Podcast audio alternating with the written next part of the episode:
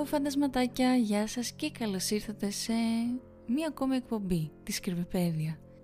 Σε αυτό το επεισόδιο θα μιλήσουμε για creepypasta και συγκεκριμένα τρεις έτσι πολύ κλασικές ιστορίες creepypasta που σίγουρα έστω μία από αυτές θα έχετε ακούσει.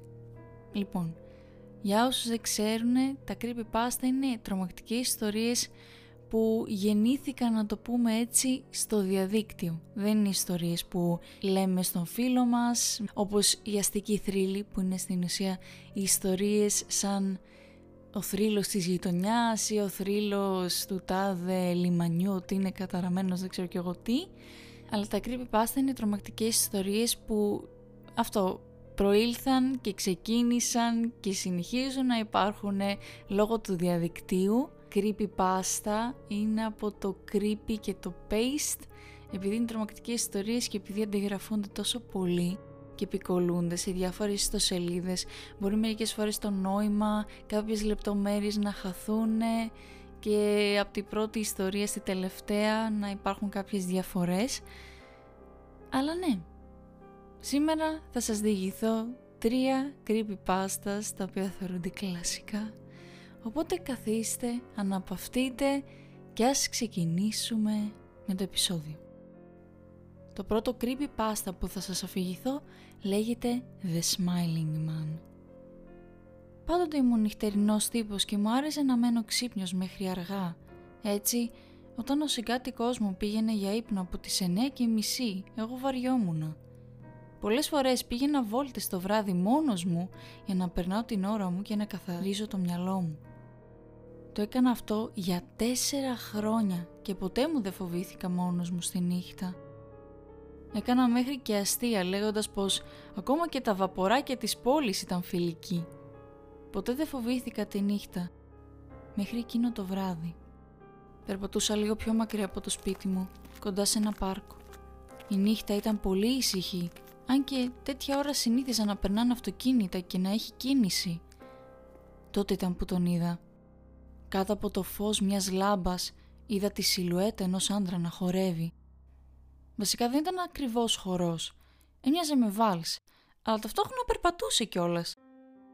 Σκέφτηκα πως πρέπει απλώς να ήταν μεθυσμένος. Καθώς περπατούσαμε ο άντρας άρχισε να με πλησιάζει μέχρι που πλησίασε αρκετά ώστε να μπορέσω να δω τα χαρακτηριστικά του. Φορούσε παλιωμοδίτικα ρούχα Κοιτούσε τον ουρανό με γουρλωμένα μάτια και είχε ένα τεράστιο χαμόγελο στο πρόσωπό του. Το χαμόγελό του ήταν τόσο μεγάλο που έμοιαζε σχεδόν επίπονο αν κάποιος προσπαθούσε να χαμογελάσει έτσι. Τελικά άρχισα να περπατάω προς το σπίτι μου. Του γύρισα την πλάτη και πέρασα το πεζοδρόμιο απέναντι και από περιέργεια γύρισα να κοιτάξω πίσω μου. Και τότε κοκάλωσα. Ο άντρας είχε σταματήσει να χορεύει και στεκόταν με το πόδι του στο δρόμο, αλλά το πόδι του κοιτούσε παράλληλα με το που πήγαινα εγώ. Ήταν γυρισμένος προς το μέρος μου, αλλά και πάλι κοιτούσε τον ουρανό, με τα μάτια του ακόμα γορλωμένα και με εκείνο το τεράστιο χαμόγελο ακόμα στο πρόσωπό του. Είχα αρχίσει να φρικάρω. Συνέχισα να περπατάω έχοντας τα μάτια μου πάνω στον άνδρα. Τελικά του γύρισα την πλάτη και άρχισα να τρέχω. Όταν είχα απομακρυνθεί αρκετά από αυτόν, κοίταξα πίσω μου και είδα πως ο άντρας είχε εξαφανιστεί. Για μια στιγμή ένιωσα απίστευτη ανακούφιση, μέχρι που κοίταξα στα δεξιά μου. Ο άνδρας στεκόταν λίγα μέτρα μακριά μου. Το σκοτάδι κάλυπτε το πρόσωπό του, αλλά μπορούσα να καταλάβω πως με κοίταζε. Κάποιος θα περίμενε πως εκείνη τη στιγμή θα είχε αρχίσει να τρέχω ή τουλάχιστον θα είχα προσπαθήσει να καλέσω την αστυνομία αλλά ήμουν τόσο φοβισμένος που δεν μπορούσα να κουνηθώ. Ο άνδρας συνέχισε να περπατάει προς το μέρος μου. Ο τρόπος που περπατούσε μου θύμιζε χαρακτήρα από καρτούν. Περπατούσε με μεγάλους βηματισμούς και κουνούσε τα χέρια του με περίεργο τρόπο, αλλά κινούνταν πολύ πιο γρήγορα. Και τότε σταμάτησε λίγα μέτρα μακριά μου. Μόλις βρήκα αρκετό κουράγιο να μιλήσω, προσπάθησα να τον ρωτήσω τι ήθελε, αλλά αυτό που ακούστηκε ήταν «Τι, δεν ξέρω αν οι άνθρωποι μπορούν όντως να μυρίσουν το φόβο, αλλά σίγουρα μπορούν να τον ακούσουν. Άκουσα τον φόβο στη φωνή μου και αυτό με έκανε να φοβάμαι ακόμη περισσότερο. Αλλά εκείνος δεν φάνηκε να αντιδρά, Απλά στεκόταν εκεί και χαμογελούσε. Μετά από λίγα λεπτά που μου φάνηκαν αιωνιότητα, ο άνδρας μου γύρισε αργά την πλάτη και άρχισε να κάνει εκείνο το παράξενο χορευτικό που έκανε στην αρχή. Δεν ήθελα να γυρίσω την πλάτη μου και απλώς στεκόμουν ακίνητος κοιτάζοντάς τον να απομακρύνεται μέχρι που σχεδόν δεν μπορούσα να τον δω. Τότε τον είδα να σταματάει να απομακρύνεται. Γύρισε και με κοίταξε, πάντοτε χαμογελώντας και άρχισε να τρέχει προς το μέρος μου.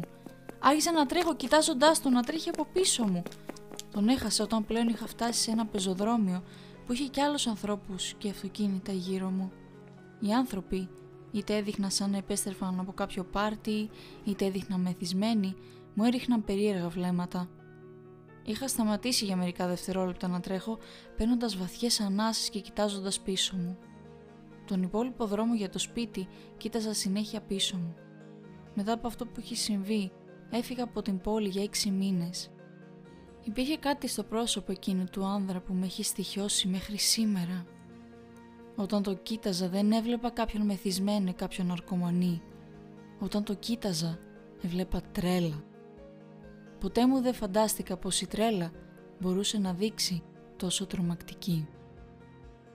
Το επόμενο creepypasta που θα σας διηγηθώ λέγεται The Ice Cream Man ή αλλιώς ο παγωτατζής. Θα μου πείτε καλά μια τόσο ωραία και ευχάριστη φιγούρα που συμβολίζει το καλοκαίρι και το παγωτό, πώς γίνεται να έχει μια τρομακτική χρειά. Ε, λοιπόν, θα το δούμε σε αυτή την ιστορία. Απολαύστε. Θυμάμαι όταν ήμουν παιδί που ο παγωτατζής σταματούσε έξω από το σπίτι μου κάθε μέρα. Παιδιά από όλη τη γειτονιά μου μαζεύονταν έξω από το σπίτι για να πάρουν παγωτό.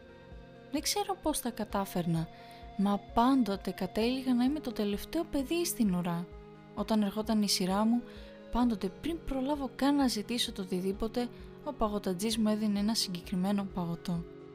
Όταν το κοίταζα παρεξενεμένος, εκείνος με χαμογελούσε και μου έλεγε «Κράτησα το καλύτερο για το τέλος».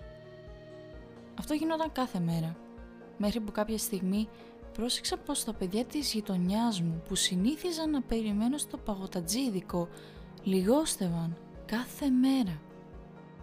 Άρχισα να καταλαβαίνω πως κάτι δεν πήγαινε καλά και έτσι κάθε φορά που άκουγα τη μουσική που έπαιζε το παγωτατζίδικο κλείδωνα τις πόρτες και κατέβαζα τα πατζούρια του παραθύρων και παρακολουθούσα τι συνέβαινε έξω από τις χαραμάδες. Μετρούσα τα παιδιά. Στην αρχή ήταν τουλάχιστον 20. Σιγά σιγά όμως, με την πάροδο των ημερών, τα 20 έγιναν 10. Τα 10 έγιναν 5. Τα 5 έγιναν 1. Και τελικά το 1 έγινε 0. Εκείνο το βράδυ δεν μπορούσα να κοιμηθώ. Ξάπλωσα στο κρεβάτι μου, μα τα μάτια μου απλώς δεν έκλειναν. Ξαφνικά ακούω τη μελωδία του παγωτατζίδικου καθώς κάποιος το σταμάτησε ακριβώς έξω από το παράθυρό μου. Μετά ακούω κάτι που μοιάζει σαν γυαλί να σπάει, να έρχεται από την κουζίνα. Δεν είχα κλείσει το πατζούρι εκείνο του παραθύρου. Ακούω βήματα. Βλέπω μία μαύρη σιλουέτα να στέκεται έξω από την πόρτα του δωματίου μου. Το πρόσωπό του φωτίζεται από το αμυδρό φως που έρχεται από το παράθυρό μου. Αναγνώρισα το πρόσωπο του παγωτατζή. Χαμογελούσε και είπε «Κράτησα το καλύτερο για το τέλος». Πάμε τώρα στο τελευταίο και μάλλον πιο δημοφιλές creepypasta από όλα. Και αυτό δεν είναι άλλο από τον αγαπητό μας Slenderman.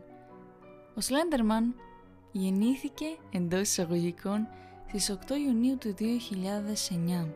Και πώς έγινε αυτό; Το forum somethingawful.com έκανε ένα διαγωνισμό όπου ο στόχος των συμμετεχόντων ήταν να φτιάξουν από μία αληθινή εικόνα κάτι τρομακτικό, να δημιουργήσουν το δικό τους τέρας και, να, και με τις δικές τους τροποποιήσεις να το εντάξουν σε μία αληθινή φωτογραφία. Και ο χρήστης Search δημιούργησε τον λεπτό ψηλό άνδρα ο οποίος όπως ξέρουμε φοράει κοστούμι και γραβάτα ή αλλιώς Slenderman. Είναι η διάσημη φωτογραφία αν έχετε δει που είναι κάτι παιδάκι και παίζουν στη παιδική χαρά και βλέπεις βαθιά μέσα στα δέντρα ανάμεσα μια ψηλή φιγούρα, ίσως να διακρίνεται κιόλας και τα πλοκάμια του. Λοιπόν, ο Σλέντερμαν είναι μια, όπως είπαμε, ψηλή, λεπτή φιγούρα η οποία είτε είναι ρούχα που φοράει είτε το δέρμα του για κάποιο λόγο είναι έτσι αλλά φαίνεται ότι φοράει κοστούμι και γραβάτα. Το πρόσωπό του είναι άσπρο χωρίς χαρακτηριστικά προσώπου. Απλά ένα άσπρο μανικέν. Επιστρέφουμε στις μανικέν για μία ακόμη φορά. Αλλά ναι.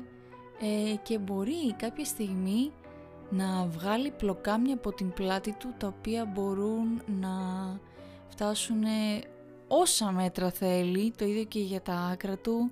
Στόχος του είναι να απαγάγει ή να φτάσει τα θύματα του στα όρια της τρέλας και συνήθως τα θύματα του είναι παιδιά και έφηβοι μέχρι 15 χρονών διότι αυτά είναι και πιο ευάλωτα διότι έτσι όπως έχετε σε πρώτη επαφή με το θύμα του είναι ότι προσπαθεί να το παίξει φιλικός και καθώς θα καταφέρνει σιγά σιγά προσπαθεί να σύρει το θύμα του μέσα στο δάσος και εκεί πέρα είναι που κάνει τα μαγικά του εντός εισαγωγικών. Ε, λέγεται ότι οι τηλεοράσεις, τα ραδιόφωνα, οι ηλεκτρονικές συσκευές γενικότερα είναι πάρα πολύ ευαίσθητες με την παρουσία του οπότε κάποια στιγμή μπορεί να είναι προβληματικές άμα ο Σλέντερμαν είναι κοντά σου ε, μπορεί να γίνει αόρατος όποτε θέλει αυτός Μπορεί να είσαι εσύ με τον φίλο σου λέμε τώρα και ο Σλέντερμαν να φαίνεται μόνο σε σένα και όχι στον φίλο σου το οποίο είναι πολύ περίεργο και όμως μπορεί να το κάνει.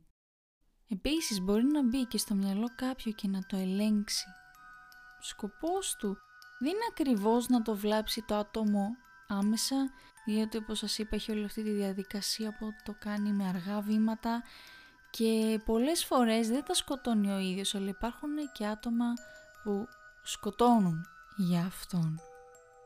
Και δυστυχώς υπάρχει και ένα αληθινό περιστατικό, όπου δύο 14χρονα κορίτσια μαχαίρωσαν 19 φορές μία συμμαθήτριά τους με τη δικαιολογία ότι τη θυσίασαν στον Σλέντερμαν. Οπότε φανταστείτε το πόση επίρρεια έχει αυτός ο χαρακτήρας και το πόσο διάσημο έγινε αυτό το τέρας, γιατί υποτίθεται ότι είναι τέρας αυτή η φιγούρα, στο διαδίκτυο και πάλι καλά η κοπέλα, το θύμα που, τα, που δέχτηκε τις μαχηρίες είναι ακόμη ζωντανή, όμως δυστυχώς όπως καταλαβαίνετε ε, στη ψυχολογία δεν είναι κάτι εύκολο που μπορείς να αντιμετωπίσεις.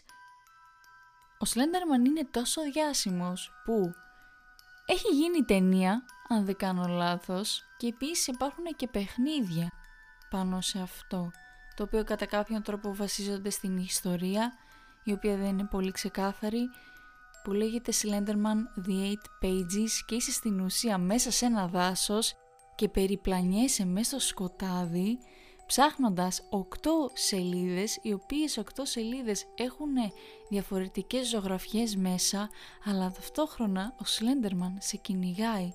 Οπότε καταλαβαίνετε ότι αυτή η φιγούρα έχει γίνει πάρα πολύ διάσημη, όμως πρέπει να τονίσουμε ότι είναι δημιούργημα, δεν είναι αληθινός, όπως και οι ιστορίες που είπαμε δεν είναι αληθινές, είναι όπως είπαμε creepypastas, τρομακτικές ιστορίες που έγιναν διάσημες στο διαδίκτυο μέσω αντιγραφής και επικόλλησης σε διάφορες ιστοσελίδες. Και κάπου εδώ τελειώνει το επεισόδιο. Ελπίζω να σας άρεσαν. Νιώθω ότι το επεισόδιο ήταν λίγο μικρό. Ίσως έπρεπε να βάλω και μία παραπάνω ε, ιστορία, ένα παραπάνω creepypasta. Αλλά αυτό για την επόμενη φορά. Για το επόμενο creepypasta γιατί εννοείται δεν θα είναι το τελευταίο. Ελπίζω να σας άρεσε, ελπίζω να το απολαύσατε. Ε, Instagram και YouTube θα τα έχω κάτω σε περιγραφή του επεισοδίου, όποιος θέλει να τα τσεκάρει. Και μέχρι την επόμενη Παρασκευή να είστε ασφαλείς και να προσέχετε.